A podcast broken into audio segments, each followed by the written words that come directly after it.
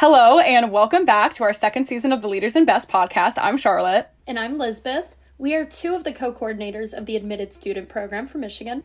If you missed us last week, we talked about how to deal with some of the most classic and universal challenges to being a first-year student, but today we wanted to talk about something that's really important to us and every Michigan student, which is diversity, equity, and inclusion on campus. For this episode, we're going to talk about Michigan's history, where we are today, and how diversity, equity, and inclusion impacts the student experience through resources and organizations at Michigan. Today, we have Micah, a member of our professional staff team here at the Office of Undergraduate Admissions, and Bobby, one of our admitted student tour guides, to talk with us about these topics. But before we get started, they're going to tell you a little bit more about themselves. My name is Micah Kuzu. I'm an admissions counselor here at the University of Michigan. I am from Ann Arbor, and I study political science here at the University of Michigan. Hello, everybody. I am Bobby. I am a sophomore from Canton, Michigan, studying business. Um, and on campus, I am involved in a variety of professional organizations, a marketing consulting club. I am in cultural groups, such as the African Student Association, and I am an office assistant through the Department of Afro-American and African Studies. Thank you both so much for joining us and guiding our conversation about D E I resources and organizations on campus. Yes, absolutely. Um, I'm going to start by talking about uh, uh, the history of um, University of Michigan and uh, sp- specifically some of our um, uh, moments of inclusion here on campus. Uh, so we talk about the University of Michigan as being uh, one of the first to admit Black students, uh, Samuel Watson in the med school in eighteen fifty-three, uh, as well as uh, women on campus like Madeline Stockwell in eighteen seventy or Mary Graham in eighteen seventy-six, who's a Black woman.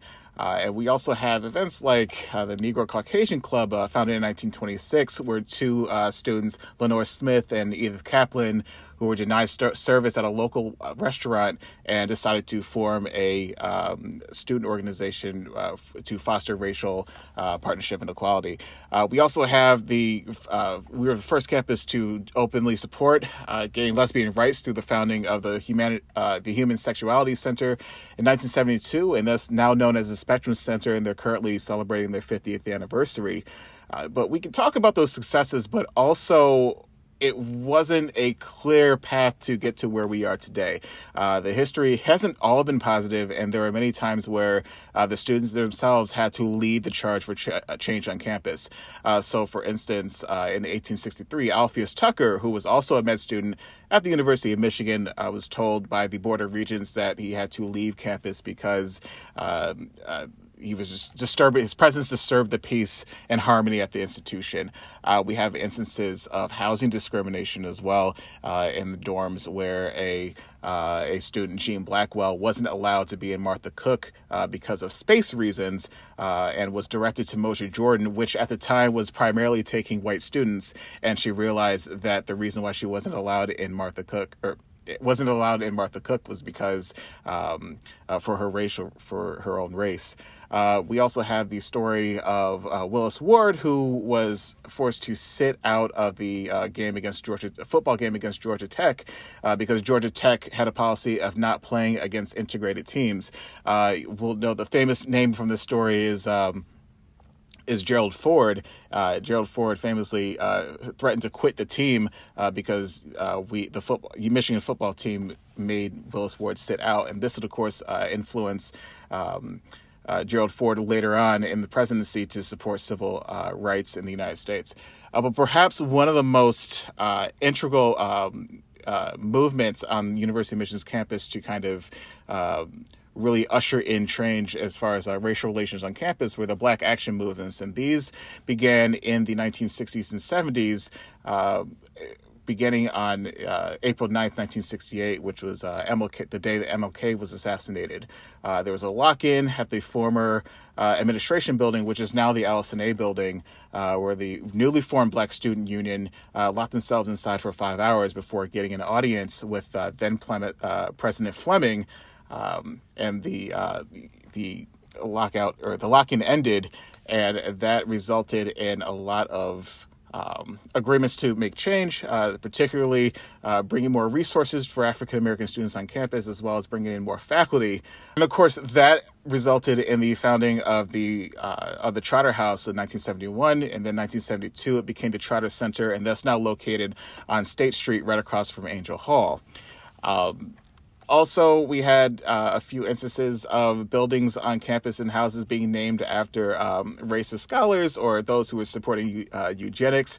Uh, the C C Little Building, uh, that was the earlier twentieth century, twentieth century uh, University of Michigan president, uh, supported eugenics. And then, of course, that uh, building had been renamed recently, uh, as well as Alexander Winchell, or of the Winchell House out of West Quadrangle. Uh, he was an engineering professor, and he published numerous pamphlets uh, connecting brain power to uh, racial superiority. And so really kind of thinking about the legacy uh, at the University of Michigan of racial relations, both good and bad, um, has really been kind of this integral part of the the genetics, the D N A of the university, always having like this push and pull uh, of that. And then, of course, uh, in two thousand fourteen, um, we had the uh, Being Black at University of Michigan, um, which is in the wake of the um, Trayvon Mar- uh, Martin kill- killing in February two thousand fourteen, and then the non-guilty verdict of George Zimmerman in the summer of two thousand thirteen. And then the following summer with the killing of Michael Brown in two thousand fourteen, uh, really having African-American students on campus thinking about, uh, well, what it's like to be Black at the University of Michigan. And so um, this really was kind of a reconstitution of the Black Action Movement on campus. Um, uh, in addition to uh, the very local uh, killing of Aurora Rosser, also in the summer of two thousand fourteen, a more localized um, uh, event as well. And so you have the protests of uh, lack of Black students on campus, which had been dropping pretty precipitously since uh, the mid nineties. Uh, they're all generally poor campus climate. So you think about um, racist uh, uh, Halloween parties at frats, for instance, which was not just an issue located at the University of Michigan, but that was a, really a nationwide thing, but definitely uh, something that um, Black students here were reacting to. Um, and just as well as national ha- national consciousness of um, police brutality um, uh, nationwide was something that really got Black students here activated. So um, really, that's what gets the University of Michigan uh, in uh, the mid twenty tens, it's been two thousand fifteen, uh, to rededicate themselves and pour more efforts into uh, uh, diversity, e- equity, and inclusion. Uh, including renaming those buildings and houses and, um, you know, other uh, units on campus. Uh, and, of course, the D E I, uh, it's really a um, it's a three-pronged effort uh, at the university level. One, to make sure that campus climate at the university uh, is equitable and it's um, not peaceful, but it's fostering um interconnectedness among uh, students uh, on campus, because as you know, the University of Michigan, it's pulling uh, students from all over the state, all over the country, and all over the world who have different uh, socioeconomic backgrounds, uh, racial backgrounds, um, ethnic uh, backgrounds as well. And so really fostering that kind of um, community among all those different backgrounds is really important. And as well as um, making sure that those students are supported, and um, also bringing in uh, diverse uh, faculty members as well with um, uh, diverse fields of study as well, is something that was really important in um, the university kind of rededicating itself to those efforts. And you get that out of uh, this whole long tradition since the beginning and the founding of the University of Michigan. Amazing. Thank you so much, Micah. I think something that's really, really important as we talk about D E I on campus and what it looks like today at Michigan is definitely acknowledging our past wrongdoings.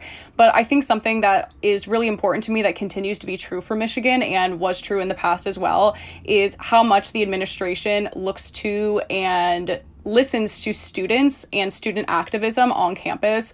I think that's something that's been a huge theme during my time as a student here. And obviously, as Micah has mentioned, a lot of students are some of the people that are calling on the administration to make these changes. So it's really It's been really important to me to attend a university where I do feel like the administration works towards and takes the time to listen to its students. And we even see that in some different student organizations on campus, like the Michigan Daily, who writes amazing pieces, both critical and complimentary, about campus here. And they do some really amazing investigative work to help make our campus a better place. Yeah, just to hop off of what Charlotte said, I totally agree. I think one really big defining piece of my experience at Michigan has been that my voice has truly been heard as a student at Michigan. And when I feel like my voice isn't being heard, there's always like a group I can become a part of to kind of force people to listen to me and to, to hear my point of view. And I think that's a really cool part of being a student at this university. I remember a couple of years back, the university stopped providing free S T D testing at the university health services. And within a couple weeks, students had, you know, made their voices heard so significantly and pushed back with so much resistance against this decision that the university just reversed it. And I think that that's definitely been, like I said, a defining piece of my four years here, is just being able to speak on issues and and be a part of change. Aside from student activism, as Micah had previously mentioned, and some of the creation of these different centers and organizations or resources on campus, um, a lot of those have really been here and continue to be here to support students in different ways, such as the Spectrum Center, which we've already mentioned a little bit, which is one of the oldest L G B T Q plus organizations, um, which really is just here to help students that identify within that community with any problems that they may have that are specific to that identity. We also have MESA, which is the Multi-Ethnic Student Affairs Group. So this is another support center on campus that helps student experiences and organizations through the lens of race and ethnicity. So in the fall, I worked at the Sexual Assault Prevention and Awareness Center on campus as a student volunteer coordinator. It was a great experience. I really loved it. And one thing that I was able to do for my volunteer group at the SAPAC, as we call it, center, was bring in MESA for an anti-racism teach-in for my whole volunteer group, because the work we do advocating for sexual assault survivors and um, in that community really overlaps with trying to be more intersectional and really just being able to advocate for everyone while keeping in mind that everyone has had different experiences with sexual assault and just in life and on campus in general. And MESA did a really great job of just kind of broadening our horizons, making our work more applicable to people of all different backgrounds, and taught me a lot of things that I didn't know. So I've been really, really active in trying to get MESA to come speak to a couple of my other student organizations, and I really think that they have some great curriculum that they can share with students at Michigan. Lisbeth, that actually reminds me that for another student organization as well, I've also worked with MESA to help with implicit bias training and even to make sure that any D E I action steps that we were taking within our student organizations to make them more inclusive actually were grounded in fact and in better student experiences beyond the knowledge that we personally have. But as much as any of these resources are really, really amazing, you could have a million resources, but it doesn't really matter unless the feelings and everything they're promoting is actually reflected in the student experience. I can speak personally on this. I, as a Black woman attending the University of Michigan, when I was applying, the, I think the biggest thing that scared me was looking at the statistics and knowing that only four percent of the student body here um, is Black and looks like me and thinks in the same way I do. And it, within the business school, it's even smaller. I think it's less than two percent. So, um, it was a scary feeling, like knowing, will I find my place on campus? Will I feel included? Outside of that, will people even want to involve me? Will I have those spaces? But I think I was pushed to apply knowing that this institution, looking at its history, knowing how far it's come, prioritizes D E I and really wants to embrace it and really wants to um, empower people that come to Michigan to know that they can be themselves and they can feel included. And although the numbers unfortunately don't represent that right now, being on campus, I have seen that there is an active push towards it. Um, you are able to find those spaces. There's so many cultural groups on campus. Michigan has so, so many clubs, but within those, there's interests and passions for everything. And within those, there's, again, cultural groups that you can fit into. I am personally a part of the African Student Association. I'm also a part of the Black Business Undergraduate Society, um, the Michigan Business Women. So many affinity groups meant for students to find like their spaces and feel like they are included. Um, this transpires past like the social scene to even within the classroom. Uh, as a business student, I do have like most of my classes in Ross, and Ross actually has a requirement, their I D O requirement, which is identity and diversity in organizations, and it's just getting you prepared to um, work in organizations that empower and uplift D E I and empower their employees to feel that um, to feel like they are involved and they're included within the workspace. Um, it's even great because I actually have a class outside of my I D requirement that is advancing D E I in the workplace, and that is a Ross class I am taking. Um, but again, there are steps that can be taken towards ensuring that D E I is promoted even more on campus and even more within the student body. I think my D E I class is a perfect example of that.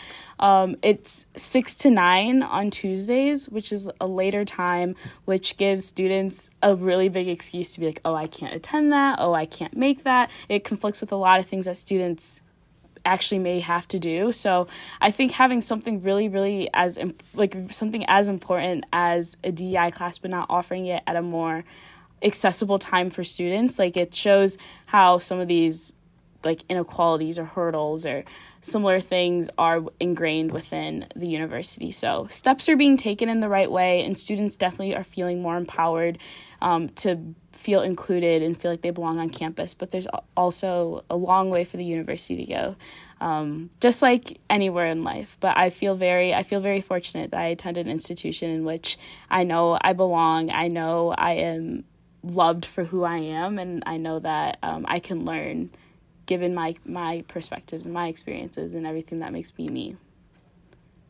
Bobby, I think you bring up so many amazing points, and especially the fact that the university is constantly learning, but so are we as a student body, which is really nice that we do have in, I believe, every college at the university, some sort of race and ethnicity or diversity, equity, inclusion requirement is already baked into your course load, which I think is just really important. It helps everyone, you know, learn new expect. learn new perspectives, because we all come to school coming from different places geographically, but also just coming with different backgrounds, whether that's how our family life is, who we identify as individually. So it's really important to have classes and have spaces that kind of force you to grow in a really, really safe environment. I've taken so many amazing classes at this university that have constantly forced me to challenge my own viewpoints um, and to, you know, think in a broader way.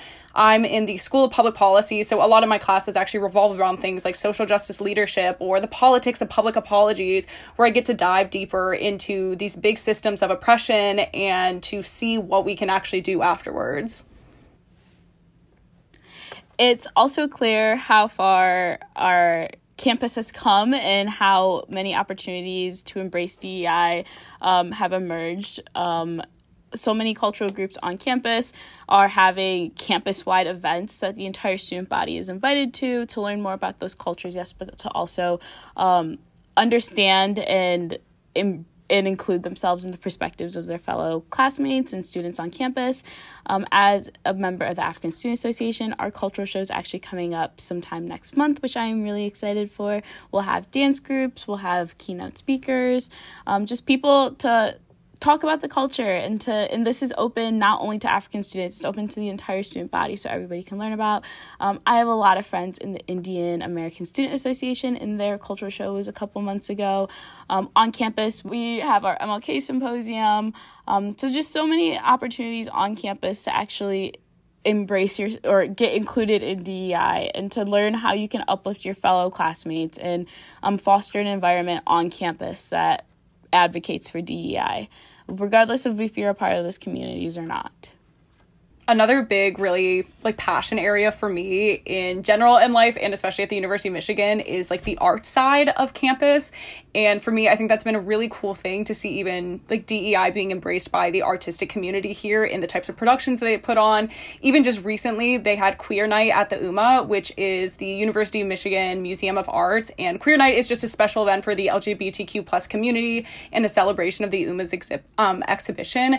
And I've also seen this different focus in the productions that the School of Music, Theater, and Dance puts on. In the next couple of weeks, they're having an opera performed that is was composed by two Black composers, which is really interesting because those are typically voices that you don't see in the opera community. I've also seen tons of different student organiza- organizations putting on different musicals by different composers that feature different voices as well. One of my friends is producing a show called Next to Normal, and she's doing it all through the Asian American experience as well. So it's really cool to see how arts and students are working together to make sure D E I is brought up in different areas as well, outside of academics. Yeah, although I'm not as big into the arts as Charlotte, I'm definitely a big arts supporter at Michigan. I love music, I love dance, and I actually saw Cadence Damsco's showcase recently, and I thought that they did something really cool during their showcase. Although they wanted to show off the talents of their own dancers, they actually used interludes in the show to use their platform to raise up two cultural Asian American dance groups who did various hip hop numbers throughout the Cadence Dance Showcase so that other people would go watch that group's dance showcase. And I thought that was really cool how Cadence used like their time and their space to empower other dance groups on campus and give them a space to perform and kind of get them seen in front of an audience.